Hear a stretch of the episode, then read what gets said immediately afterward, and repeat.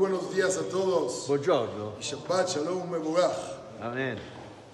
Hay un pequeño Rashi en la parasha de la semana, al principio, que dice después que menciona el Pasuk, fueron los años de Sarah, 100 años, 20 años, 7 años, y fueron los años de Sarah.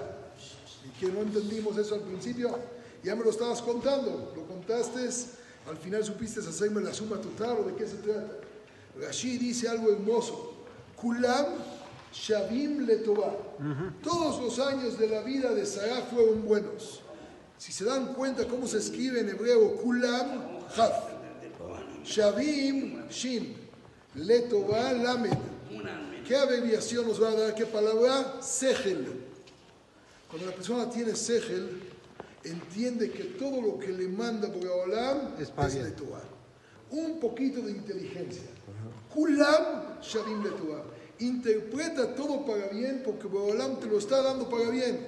Pero ponte los lentes adecuados para ver que Él es el que te lo está mandando y vive feliz. Que ojalá y Boreolam también diga sobre todos nosotros que escuchemos buenas noticias. Amén. De Kulam Shavim Letová. Amén. ve Amén. Amén.